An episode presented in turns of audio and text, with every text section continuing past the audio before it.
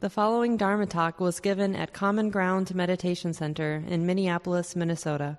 Uh, so, we're going to talk about my favorite topic today, which is what is our understanding of time?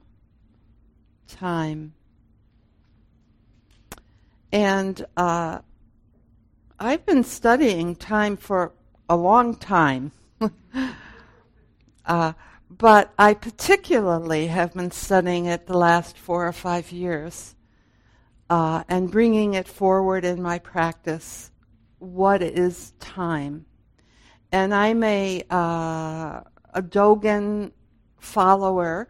So, Dogen is a 13th century Zen teacher who did a lot of reform in Zen, and he's a wonderful poet, writer. Uh, so, a lot of what I'm going to talk about today comes from Dogen's understanding of time, taught through Katagiri Roshi, so that I heard, you know, 20 or 30 years ago, or even 40 years ago. I'm getting old when you can say those kind of time things. Um, and then recently I've been studying with Shohaku Okumura, who's also a Zen teacher. And um, so I'm learning a lot through others and then through uh, practicing with what they're saying. um, I'm particularly going to work from, I wrote a chapter in this book. This is the Seeds of Virtue, Seeds of Change a collection of Zen teaching. Um, and it's a collection of women Zen teachers. Um, and I have a chapter, and that's what we're going to work with tonight, uh, called Does Time Fly By? So, I'm going to read you the koan. So, we're going to work basically with the koan, which is a Zen story, a teaching story. And then from the koan, we'll go into what um, I'm learning about time. So this is the koan. It's in uh, Book of Serenity, Case 21, called Yunyan Sweeps the Ground. As Yunyan was sweeping the ground, Dawu said, Too busy. Yunyan said, You should know there's one who isn't busy. Dawu asked, Is there a second moon? Yunyan held up the broom and said, Which moon is this? So that's the koan. and usually you don't get the koan in the first read. Did you?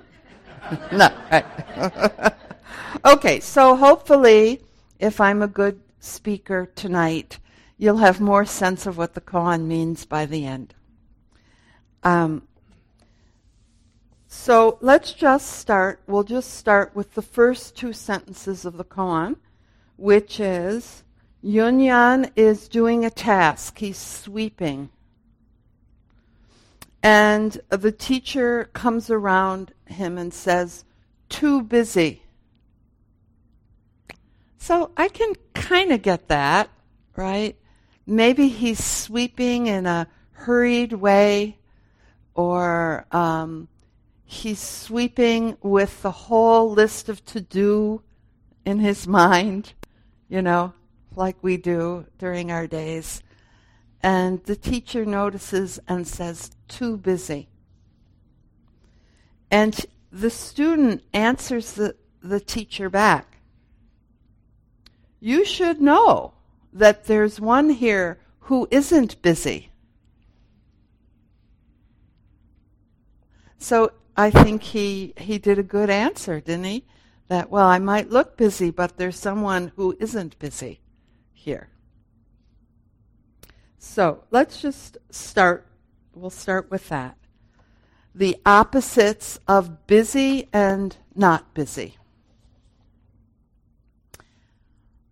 And the uh, so that's really uh, a contemporary issue right? Uh, I hear in my life, I'm always saying I'm too busy. And when I talk to other people in America, that's what I hear like a mantra. I'm too busy, I'm too busy. And that's why a lot of people come to meditation centers to learn how to slow down or to prioritize our life so we're not so busy. God. right? You could you get up in the morning and you can just go until the end. So a lot of our practice is how do we work with this human life of ours which is very productive, which is very much about doing things and producing things and getting things done. So we have to start to learn about the one who isn't busy. So we start to study the Dharma, we start to practice so that it's easy. It's easy to know the one who is busy. It's not as easy to know the one who isn't busy. But we can get the taste of the person inside of us who isn't busy, right? You get a taste of it through sitting practice, I think. And then if you're really working hard on a mindfulness practice, you can also get a taste of what life is like when you're slowed down a bit. And Katagiri Roshi, uh, he's written a lot about this too, so some of this is coming from him. How can we take care of time without going crazy? That's a quote. So, in the duality, uh, Zen, um, Buddhism is a non dualistic religion, which means we try to see the opposites as dynamically working together. So the opposites I'm working with are stillness or quiet or not being busy, and activity, busyness, um, productivity, production and non production, those two sides have to come together in dynamism. So, one of a misunderstanding of Buddhism, I think, is one side I is right and the other side is wrong, or one side I'm attached to and the other side I hate, or I'm not a good practitioner unless I'm not busy. But that's impossible, you know, because life is filled with activity. So, a non dualistic approach is really being able to see each moment as containing both things stillness and activity, uh, productivity and non productivity, busy and not busy, are in every single moment. So that's what I'd like to unpack tonight. So I'm going to use, I'm notorious. If you've ever been at Clouds in Water, I, I always have a flip chart. and because I've given this talk quite a bit, my flip chart is now on foam core. Okay, this is a chart that I learned a long time ago eh, with Katagiri Roshi. And uh, essentially, it's the uh, a cross. Time is up and down. And space, and I have in this being, is horizontal. And this is a famous quote from Katagiri Roshi. At the intersection of time and space, that's the truth, happening place. Right there is where the truth resides. At the intersection of time and space, or being when we're being fully in the moment, time and space have intersected. and I have right now, right here, which is our uh, most uh, stereotyped is the word that came to be, but that's what you learned from the very beginning, right? When you come to Buddhism, is just uh, like that old book of Ram Dass's from the 60s. Remember, be here now. So my whole talk is from the 60s. we have to be here now. And I always remembered that book as Be Here Now. And recently, well, not recently, five or ten years ago, I, I found the book in my bookshelf. And I saw that the actual title is Remember Be Here Now. And that remember is very, very important. That's practice, is remembering the teaching as we're living our life. So, um, time and space, and right here is the truth. And in Buddhism, they say the only. Re- I'm going to stop and emphasize this. The only reality is right here, right now. That's the only real thing. Everything else is a fantasy constructed by our minds.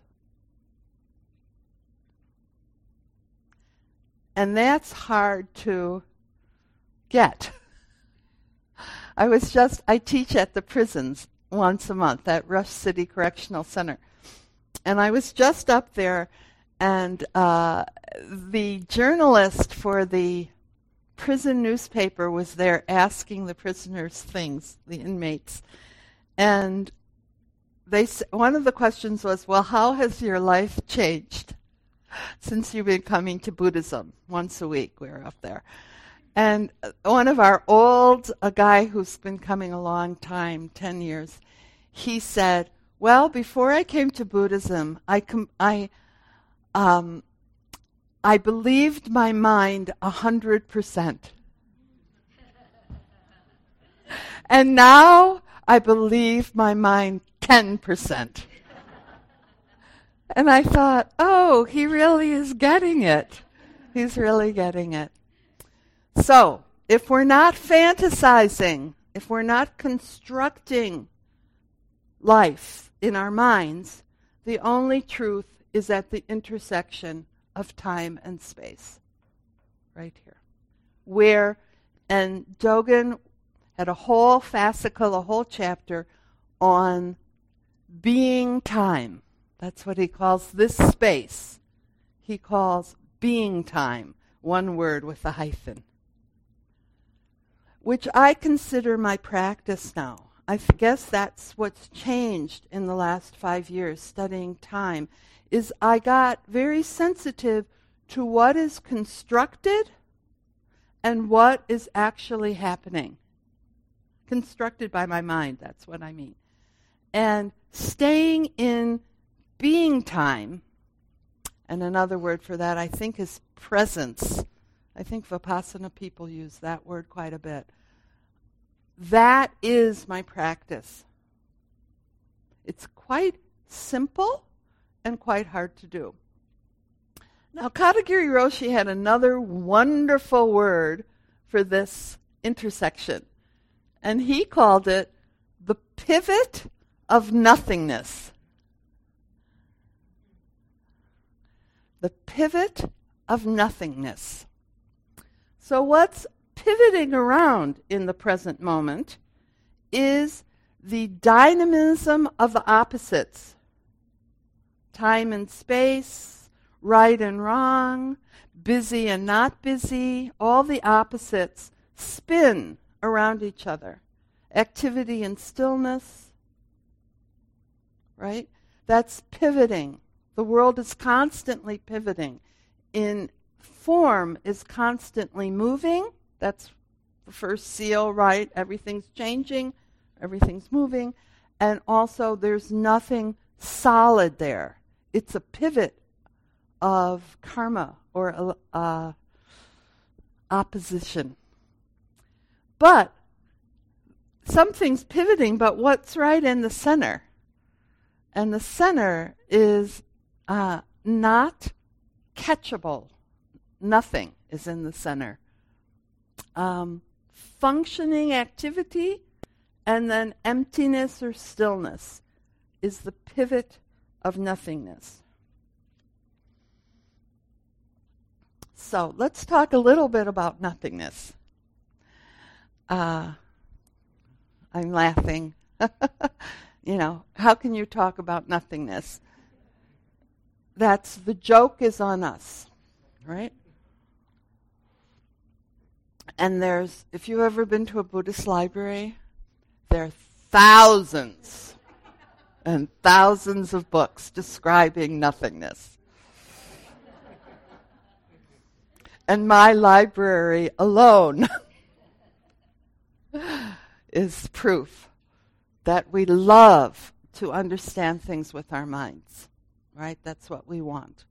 But it's not what's going to happen.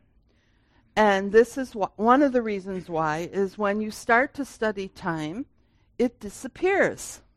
So we have the instruction to be in the present moment. That's right. I think that instruction is through all the Buddhist. It's not just Zen, it's not just Vipassana, it's not just Tibetan. That's the instruction to be in the present moment, in the truth happening place where time and space intersect. But the problem is you can't catch the now. Have you ever caught it? The minute you catch it, it's not the now. And in particularly, I got this from Dan Brown, who's one of my Tibetan teachers, and this was just a lovely idea. A thought, like this is the now, that's a thought, right? A thought takes 500 to 2,000 milliseconds to conceive. So you're hearing my voice, but what's happening in your hearing and in your mind is 500 to 2,000 milliseconds after I say something. That's if you're trying to think it.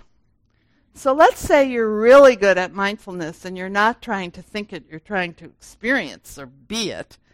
And nonverbal awareness is closer to the now but it still t- takes seven milliseconds to perceive something. That's so interesting, isn't it? It really helps me let go of trying to understand everything and thinking that practice runs through my perceptions. The highest truth in Buddhism can't get go, it can't get through the percept. you have to let go of your hearing, your feeling, your speaking, all of that.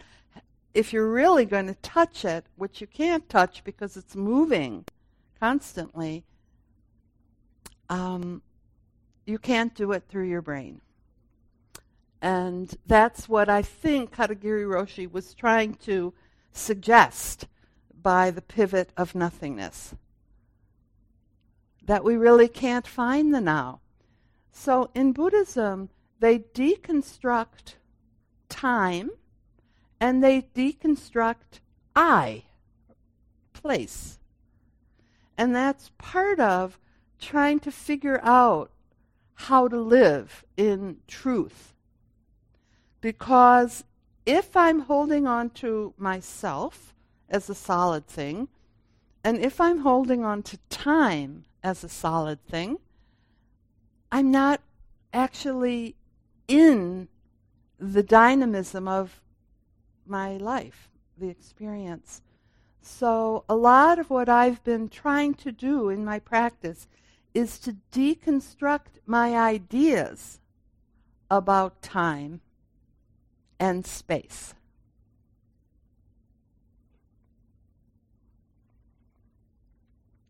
The other thing uh, that I like to talk about when I'm talking about time, this idea that maybe we can catch the present moment. In Buddhism, They call the present moment, well, this is uh, probably Japanese, so in Zen, they call the present moment a tanji. There's a word for the moment. And they say the moment is 167th of a finger snap. and I remember Katagiri Roshi finger snapped in the Japanese way. And I can't make the sound, but the Japanese go like that. If, if you've ever been to Japan when they snap. I did make a little sound. Did you hear it? Yeah. but I'm better. I'm better at the Western way of snapping. So one sixty second of a finger snap is a moment. But our minds can't catch that fast. And Katagiri Roshi would say, it's going by at super speed, he would say. Super speed. The um, quantum physicists, please forgive me if you're a scientist, because this is as gross as it's going to get. you know? But what I know grossly is that they call a moment a jiffy. Has anyone heard that? A jiffy. And a jiffy is a decimal point, 43 zeros, and a 1. That's how fast a jiffy is. And Dogen, who was 13th century, so what's that, 700 years ago? Dogen said there were 6 billion 400,099,090 moments, setsunas in Japanese, moments in a day. Six billion four hundred million ninety nine thousand and ninety. I always thought it was so cute that he just didn't say six and a half billion moments in a day. He had it exactly how he thought it was. So, in each moment, the world is created and destroyed.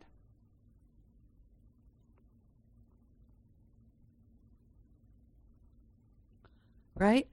But going by at super speed.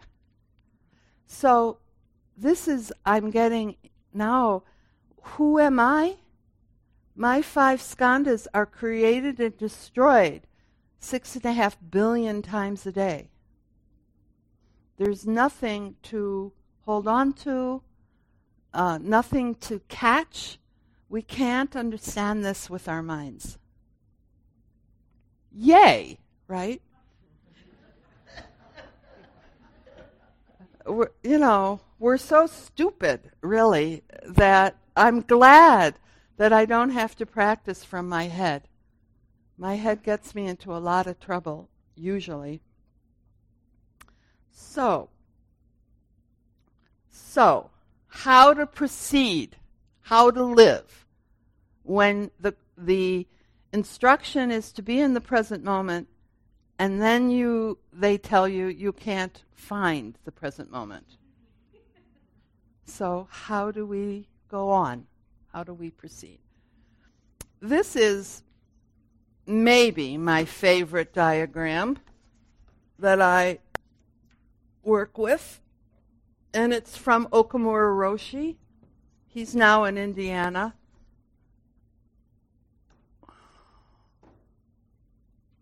This is my this is how I got it, kind of what practice is. Isn't that funny uh, that I would even say that after 50 years of being in Buddhism? So, this is a chart about how our consensus reality time and timelessness or eternal time or eternity, how they come together in the present moment. How uh, the opposites co arise. So, co arise, that's in Vipassana too, right? Uh, what does they call it? Um, Interdependent co origination is the long sentence. So, We're talking about interdependent co arising in this chart. In the top of the chart is the karma. Is karma how we perceive our story of our life and our sense that there is a story? And I have a story, and I can tell you it. Of course, you know, I was born in 1951 in Grand Rapids and this, and I went to high school here, and I went there. I got married. I had two kids. I have these illnesses. So I could tell you the story. It's interesting, though, for me, is I could tell you my story, and then I could tell you my story, and they wouldn't be exactly the same. I will have changed things. So even our memories are very faulty. Like with my brothers, we remember the family, all three of us, completely differently. Completely differently. So, what actually happened? It's gone, right? So, you don't know what actually happened. So, cause and effect is what I'm calling karma, or the idea that we have a story, or what I just said. I was, oh, here it is. I was born a child, an adult, old age and illness, and then death. And this is the, the idea that we have a lifespan. These beings, the five skandhas, have a, a lifespan. Um, and it's a developmental timeline, and it's usually a linear time. Uh, you have a seed, a certain kind of a seed, like you take an apple seed and it doesn't grow into a plum tree, right? It grows into an apple seed. You have a certain seed. If you have the proper conditions, uh, the rain and the sun, and the conditions are right, it will turn into a specific type of tree according to the seed. It will flower and it will fruit, and then the fruit falls off and dies. And winter comes and it kind of looks like it's dead, and then in the spring, the whole cycle starts up again. So we know about this, right? This is what we understand as linear time. Another thing they say is um, the way we think in our ordinary, this is before we start to deconstruct time, before we start to look at Buddhist time, we think about our life that there is an actual timeline going on all the time. The Romans, and then what happens after Middle Ages, and then the Renaissance, and then this, and then uh, in my lifetime, I can go by the wars, you know, Vietnam, and then this one, and then this one. So we have this sense that there's something out there that is a timeline. And then we think, I'm saying we, but this is consensus thinking. I think that Judith Ragir birthed in 1951, and then she went with the timeline, and now I'm going to say 20 years from now, I'm going to drop off the timeline, and then it's going to keep going. But Buddhist says there's no timeline outside of yourself. There's no timeline outside of your conception in your mind. We know this. We do know it. When we say this meeting starts at 7 o'clock, what is 7 o'clock? Right? There was a time in human history where they didn't have clocks. It's all constructed and useful. It's useful, right? We all did come at seven o'clock, and we're going to end at eight forty-five, and then we're going to go home. So it's very useful. But if you only understand linear time, if you only understand consensus reality, you go crazy. It's too busy. It's too hurtful. You have no refuge if you're a slave to that way of thinking about time, in my opinion. Any freedom that I have gathered has come from me deconstructing those perceptions about time. And even though, this is the hard part, even though I'm deconstructing my understanding of linear time, it doesn't obliterate karma. It doesn't stop karma. It just changes how I perceive the reality of this moment. And in this chart, we've acknowledged that the sun rises in the morning and sets in the evening, that there's karma, that there's cause and effect, that things are happening in a, a way you can determine. If you plant an apple seed, it turns into an apple tree if you take care of it with all the conditions. Now, in Buddhism, we enter into and try and taste what that which is timeless, that which is eternal, that which drops away the form, and we experience a little bit something different through meditation practice or mindfulness practice, or sometimes you experience it when you get a great shock like people who have been in a near death accident, they often say time stopped. Or, or if you're in very deep grief, you know, a, a week can go by, you don't even know what day it is practically. So we do experience this, and we can cultivate our familiarity with beingness with a being that is not just about linear time. So, they both exist and they co arise. And from the Buddha, from this timeless type of time, we have what we call a Dharma position. This is a Dogen's term.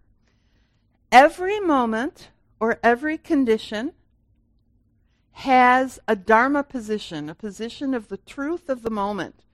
And in the moment, the eternal or Buddha nature or functioning, dynamic functioning comes up. So a baby is dynamic functioning, uh, a child, an eight year old, every moment is supported by interdependent co-origination, by uh, interdependence or interbeing. So you have what you consider the karma of your day, but every moment is whole and complete unto itself and full of the mystery of life. This is the Dharma position or the source shooting up in every 162nd of a finger snap. So this is very different. It really helps your mindfulness that now I'm washing the dishes and that's the source itself. Now I'm looking at my email and that's the source itself. And now I'm walking the dog, and each moment going down the driveway is a Dharma position. Uh, walking on the road is a Dharma position watching the dog do his business is a Dharma position. Are you starting to get what I mean by Dharma position? The source is right there in every moment, and it's irregardless of the developmental timeline. Can I take this one down? Okay. The last one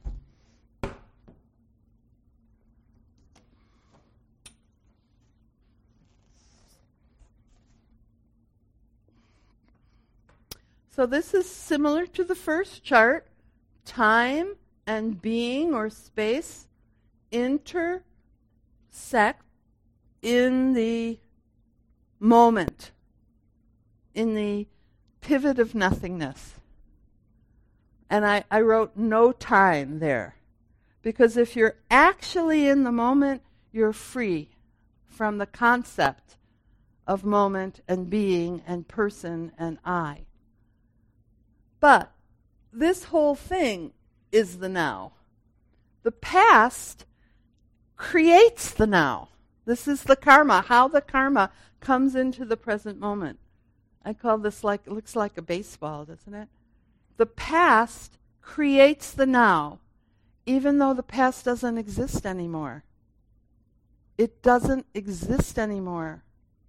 I really see that with my children. You can see the growth. Oh my God, you can see time passing with your kids. And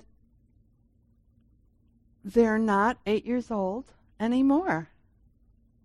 They're not 15. They're not six months. They are who they are right now.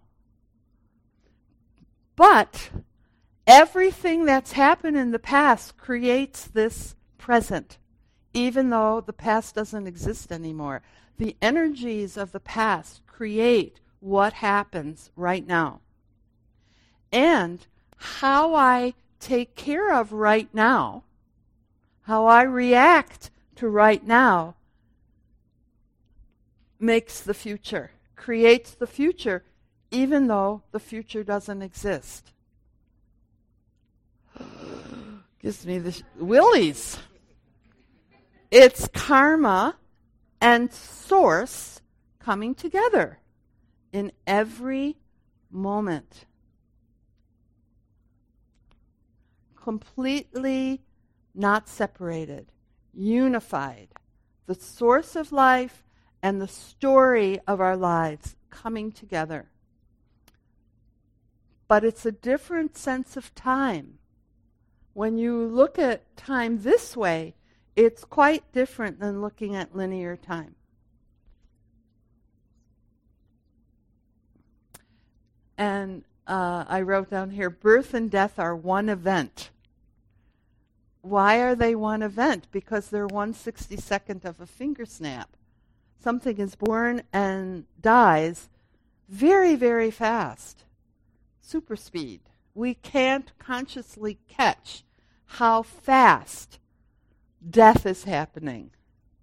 I was going to say birth. We like to hear about birth. We don't like to hear about death. But Buddhism is about impermanence. This is what we mean by impermanence. It arises and dissolves so fast that you can't even say it arises and dissolves, right?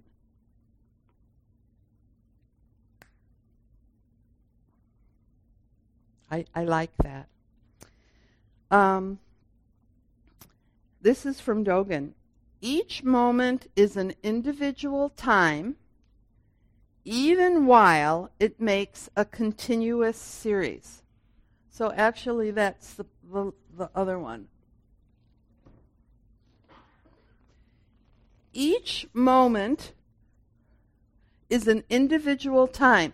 And sometimes uh, Dogen calls this a discontinuous time. It's not continuous. It's moment, moment, moment, moment, like that. Each moment is an individual time, even while it makes a continuous series, which is this way, right? It's a series. There's a series of moments that are Judith Ragir. But actually, each moment is its own capsule of the complete wondrous Dharma.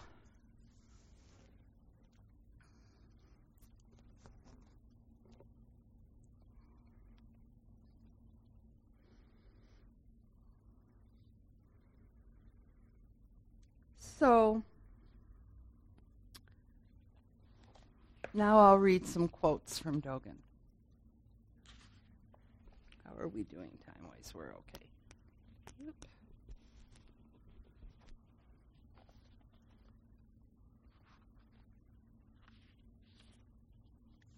So this is from the fascicle on being time, one word, being time.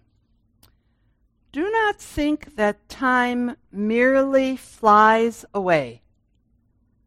Do not see flying away as the only function of time.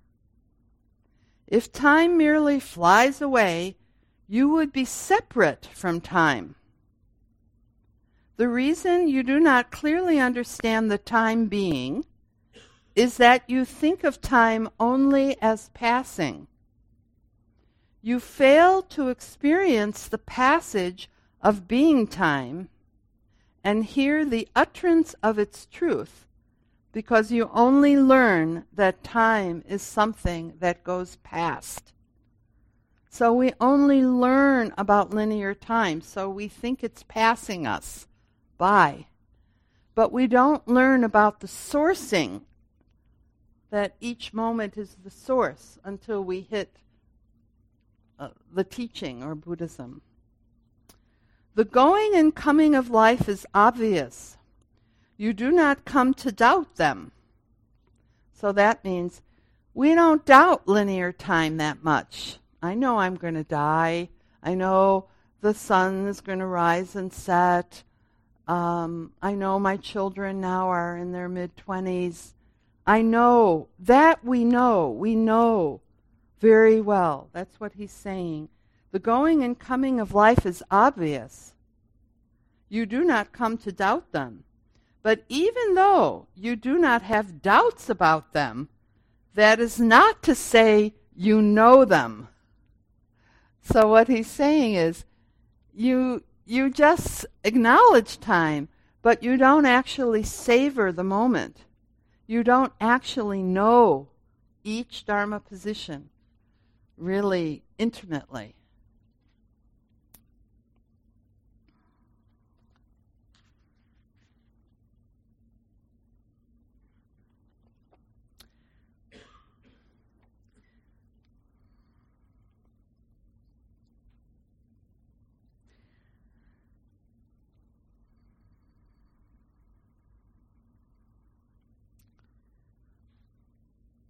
So, what I've been hoping to get across is that the two kinds of time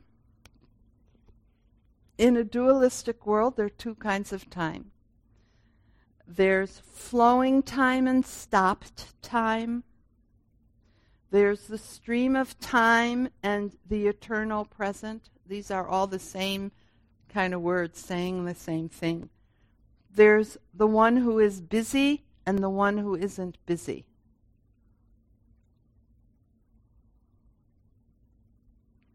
So this koan is about learning how to understand both times the time of cause and effect and the time of the eternal present and bringing them together.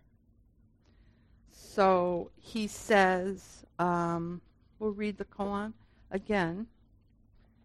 As Yunyan was sweeping the ground, Dawu said, Too busy. Yunyan said, You should know there's one who isn't busy here. Okay, so that was a good, I like that interaction. Someone says, You're totally in activity. And the other person said, Well, I'm in activity, but I'm also in stillness. I'm also right here, right now. And then he goes to the second part. Is there a second moon? So we, it's obvious to us, well, I don't know if it is, but now that we've had science and we went to, what would you say, second grade science class, we know there's one moon. So he's saying, are there two moons?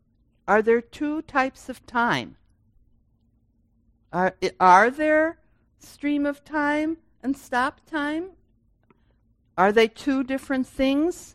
He's questioning is he really getting co arising or not? He's poking in. Are there two moons then? Do you get what I mean? Stillness and activity? Are the opposites two? And the student, he's not really a student, they're like two Zen practitioners, the student holds up the broom that he's been using to sweep and he says, Which moon is this? Right? ah, I just think that's a fabulous example of bringing the two together. The source of life and the activity of the moment. Which moon is this? This is what's happening right now. I am sweeping. That's very Zen, isn't it, if you know about that? oh, and in the commentary, so when you study a Zen koan uh, classically, you get the story. Oh, you get an introduction, you get the story, and then you get about three pages of commentary. And then someone else has written a poem about the koan, and then you get commentary on the poem. So in the commentary, uh, this is what was said Good people, as you eat, boil tea, sow and sweep. And I, in the book, in my writing, I said, well, we could change that to good people, as you text or email or use the vacuum cleaner or drive the car, you should recognize the one not busy. As you're in activity, you should recognize the source of life that's in the moment. Then you will realize the union of mundane reality and enlightened reality. And when I read that, when I was young, 16 or so, 16 years old, and it was just my bodhicitta, my wanting to understand, was just starting uh, knowing that I was interested in spirituality, there was a book out called from Mircea Eliade called The Sacred and the Profane. And that book was about that every moment is sacred and ordinary together. And that's what this koan is about. That if we could live our lives knowing that, we wouldn't go crazy with time. We wouldn't go crazy with our chores. We would be more integrated, I believe. So, what they say in what Dogen said in the end about how do you live with this is, and I have three different translations because I found them all very, very good, was practice is to completely penetrate the Dharma position of the moment. That's how you practice. Penetrate exhaustively each Dharma position or each moment. That's one translation. The second translation is vigorously abiding in each moment. And Katagiri, I, I love this explanation from Katagiri. Practicing with full commitment to the moment leads you to that which you seek. So that's the opposite. We want something else. But the way to get to something else is to totally accept and be in the moment that's arising. It's ironic. So Dogen says that enlightenment becomes one continuous line of immediacy. I think that was one of the best uh, sentences about what enlightenment is. One continuous line of immediacy. And um, in another poem that Dogen wrote about this koan, he said, Who sweeps the ground and also sees the moon? holding up the moon, holding up the broom like he did in the koan. Her sweeping is truly not in vain. So this makes me cry in a way.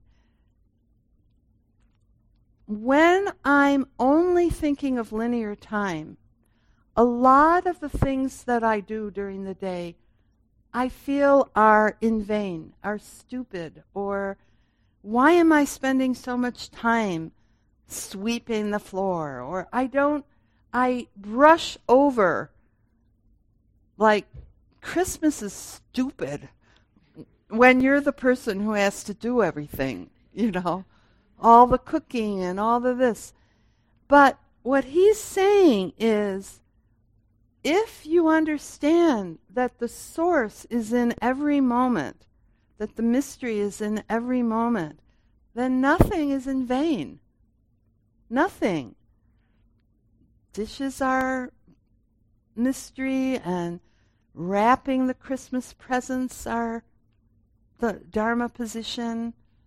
Going to the grocery store, and I go up north, and everyone eats something else.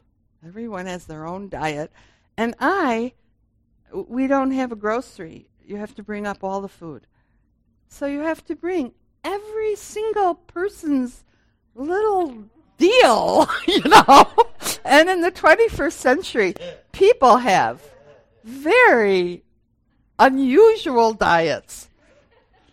But when I'm at the store buying the detail that this one needs and the detail, if I'm in the source point, it's not done in vain.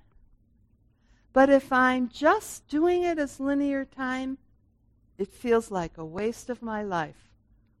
And then you have to go back to the grocery store another time because you forgot, you know, the salt or something like that. So, who sweeps the ground and also sees the moon?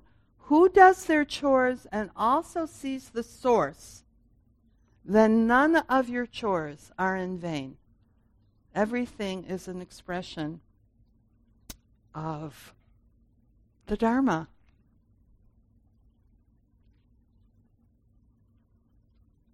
Interesting that it's the moon and not the sun, because you can't actually see the source, which would be the equivalent to the sun in typical traditional analogies.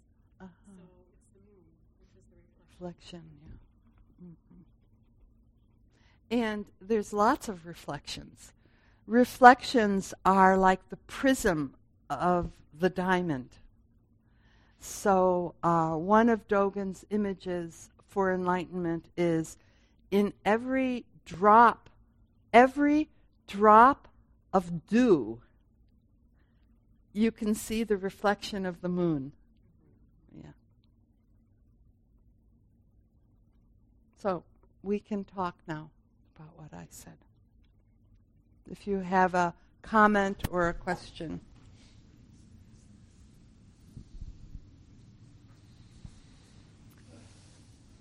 I'll just say for myself that as I've matured and begun to understand that every moment is the source, is creation, I really feel finally that I'm getting some freedom from samsara. That this has been a breakthrough experience for me, happening over a long period of time. Do you think it's possible to go just directly for the eternal? Like if you if you uh, if you spend a lot of time oh, if you spend a lot of time like trying not to be in the conceptual mind, but in more of an embodied uh, sort of sensing place, um, that that you could just put yourself more in the position of the timeless. So, from my perspective, what you said is very dualistic.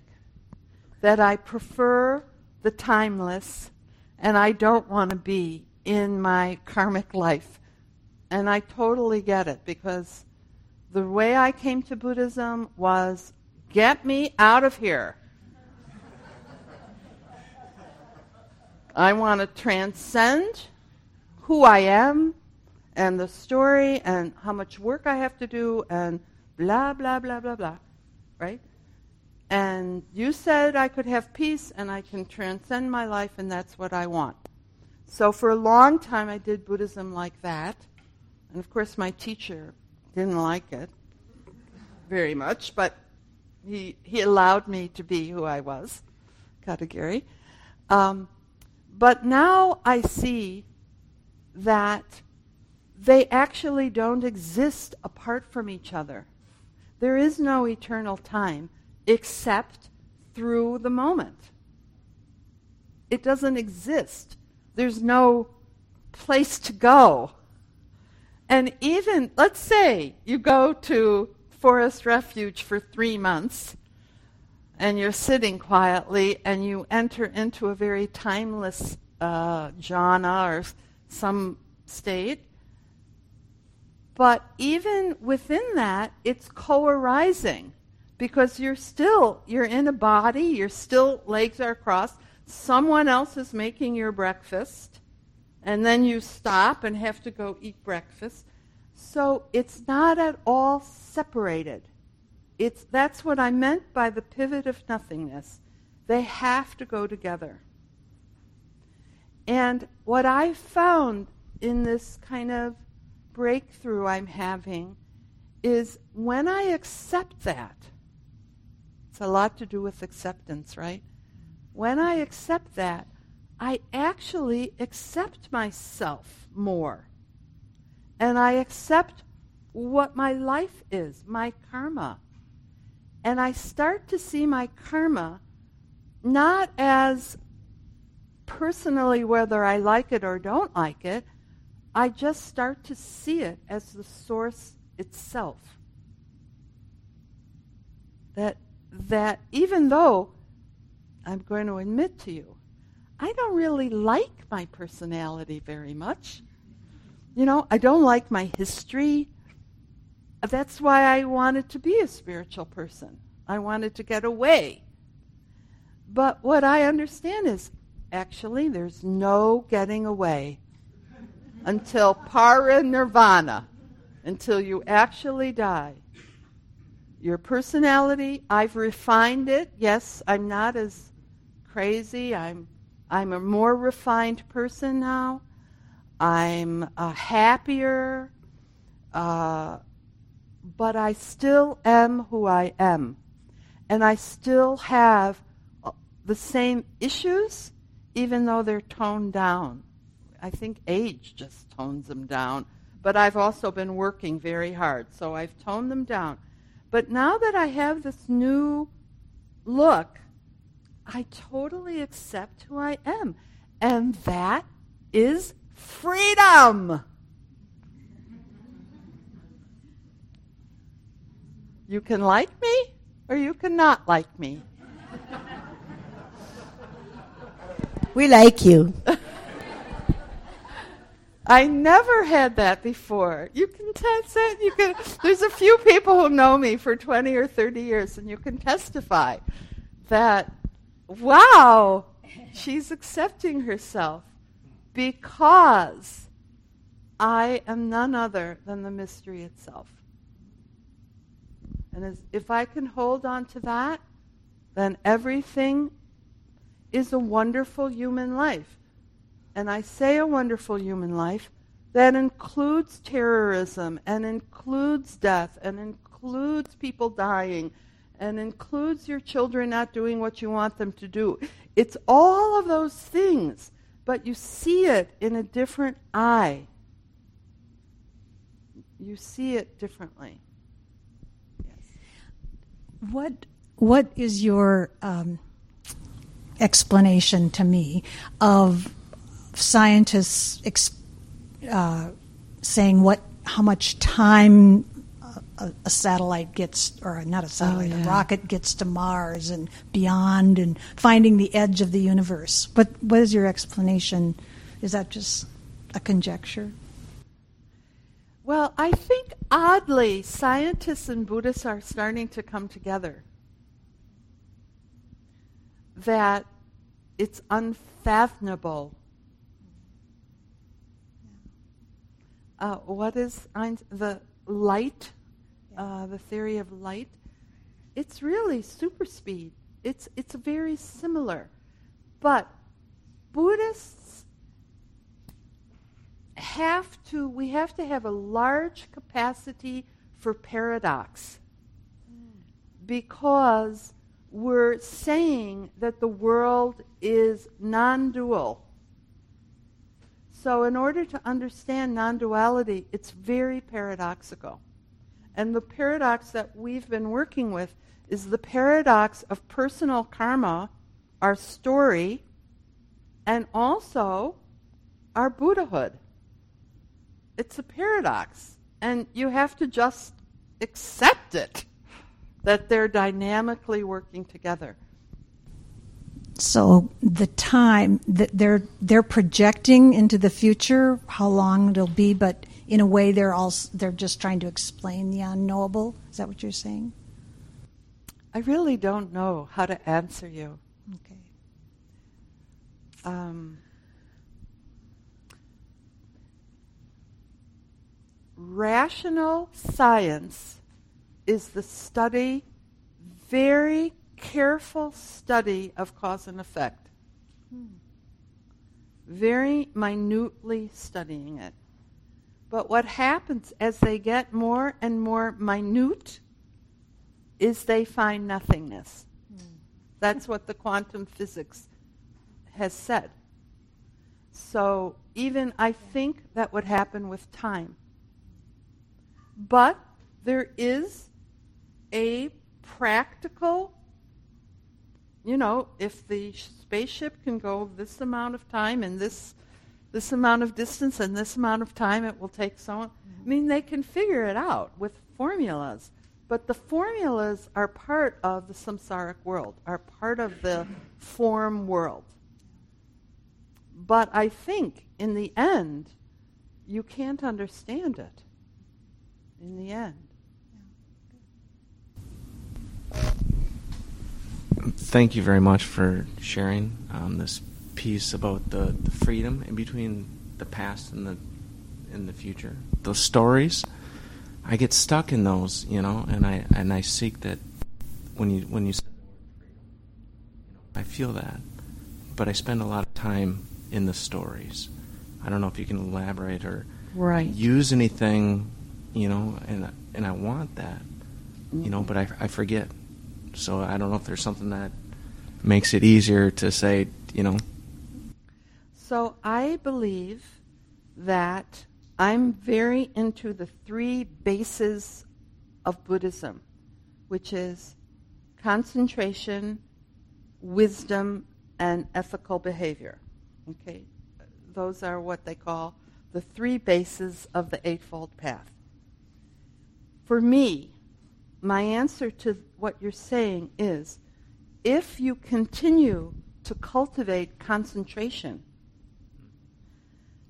it's kind of a it's I hate to use the word power because people just go nutty about power and magical powers and things. I'm not talking about magical powers, but I'm talking about the ability to place your mind where you want it to be, which you cultivate through concentration, through meditation and mindfulness. So what happens to me is now that I'm more able to sustain awareness, do you get what I mean? Sustain awareness, I'm more able to be concentrated. I can notice when I'm in the story. And then I can reel myself back in like a fishing pole and say, that's a story you're making up.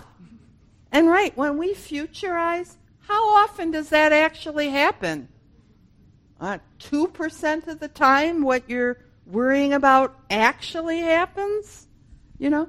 So, because I have strengthened my concentration, I'm able to notice when my mind is off in a story and reel it back in and come back to what I'm actually doing.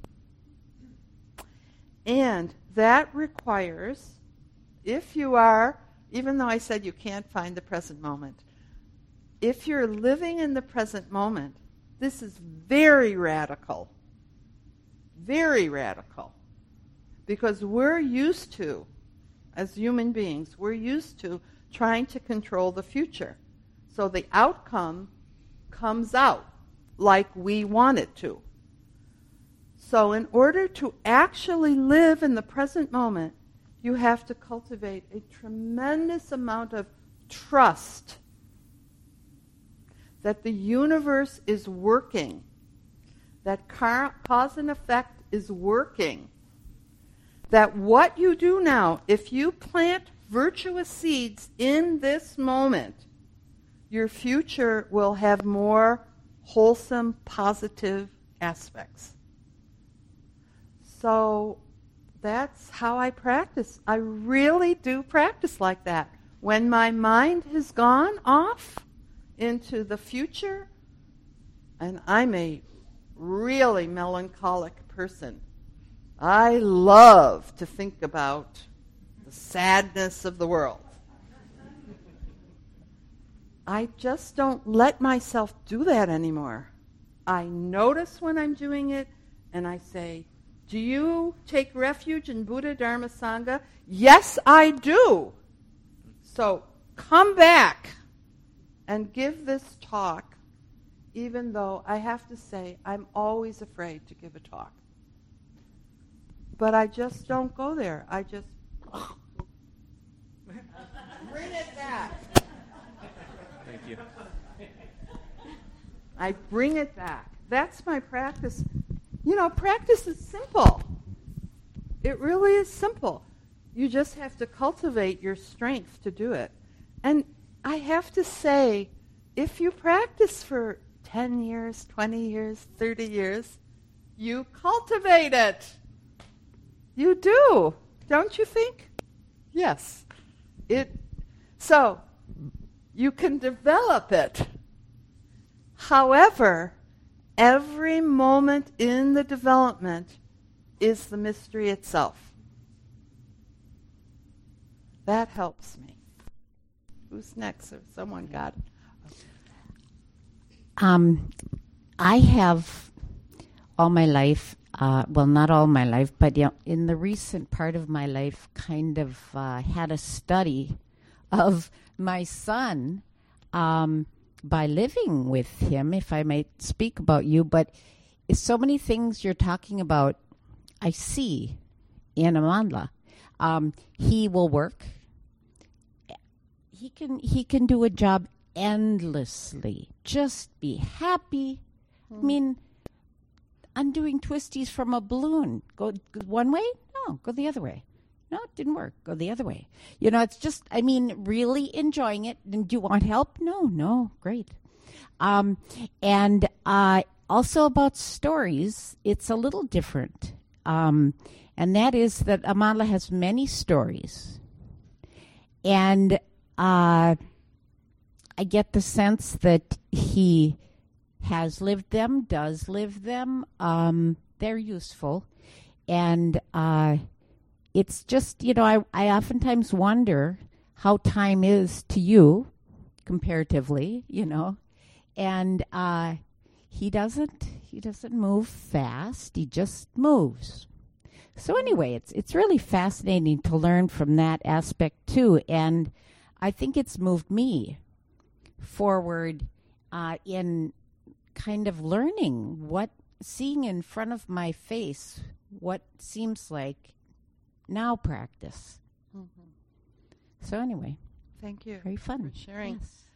I don't know if this is working or not anymore. Um, but another way, although it's I, I I don't know your situation, but um, often they say uh, an enlightened mind is a childlike mind,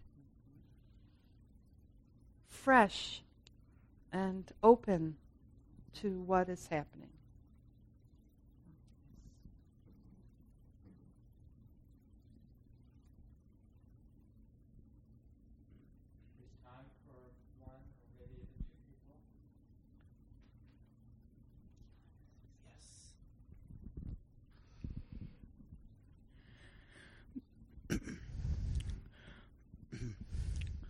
My name is uh Am- Amandla.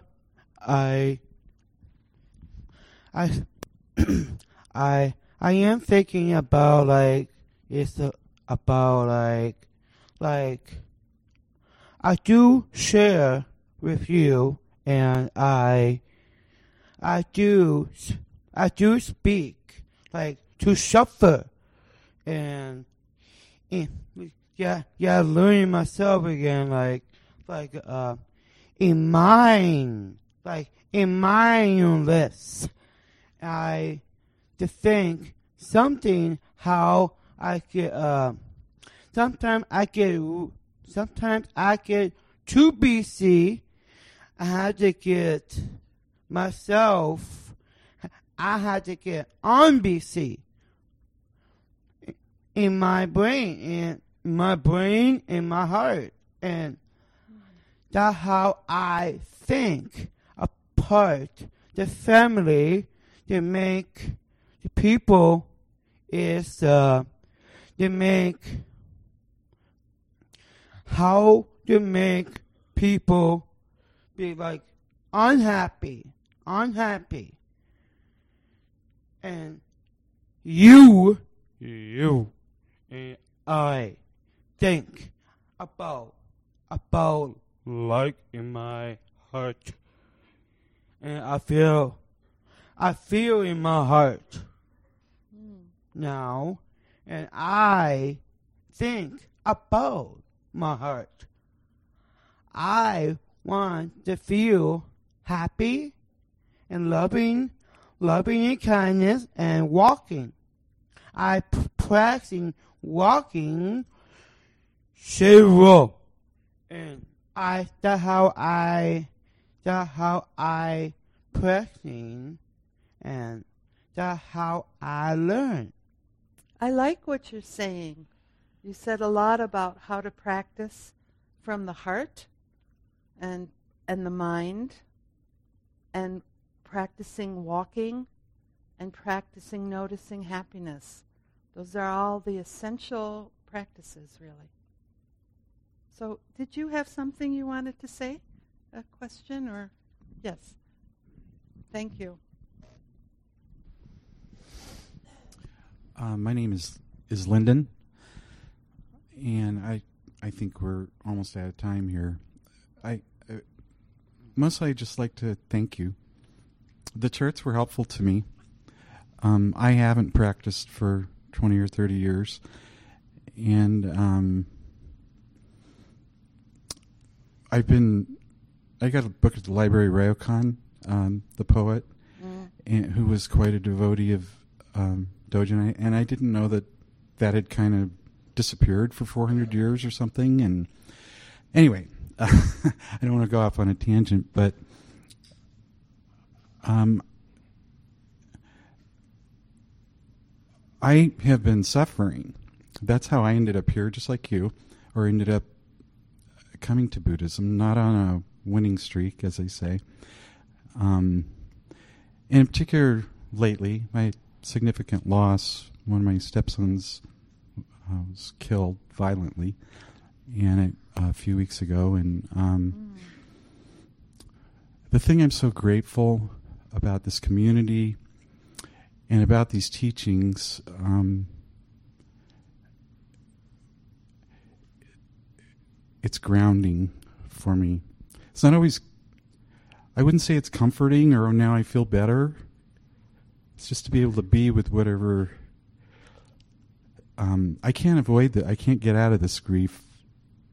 I can't snap my fingers and make it go away. It's kind of complicated, you know. But and I've been hiding out in my house. You know, it's like I wasn't even going to come tonight, but I'm so grateful that I have this place to come to. I see familiar faces, and um, it's so grounding to step out of time. Because I'm looking at my son's life and going, it was so short, you know. Mm. He fell off this linear thing. But there's something grounding and going, well, no, he he was a part of the eternal now. And I got to share with him and learn from each other. And, you know, there's something really grounding about the teachings that I, it's good medicine and um, that's more than I intended to say, but I hope, I guess you know what I mean, right? mm-hmm. So, with that, thank you very much. This talk, like all programs at Common Ground, is offered freely in the spirit of generosity. To learn more about Common Ground and its programs, or if you would like to donate, please visit our website www.commongroundmeditation.org.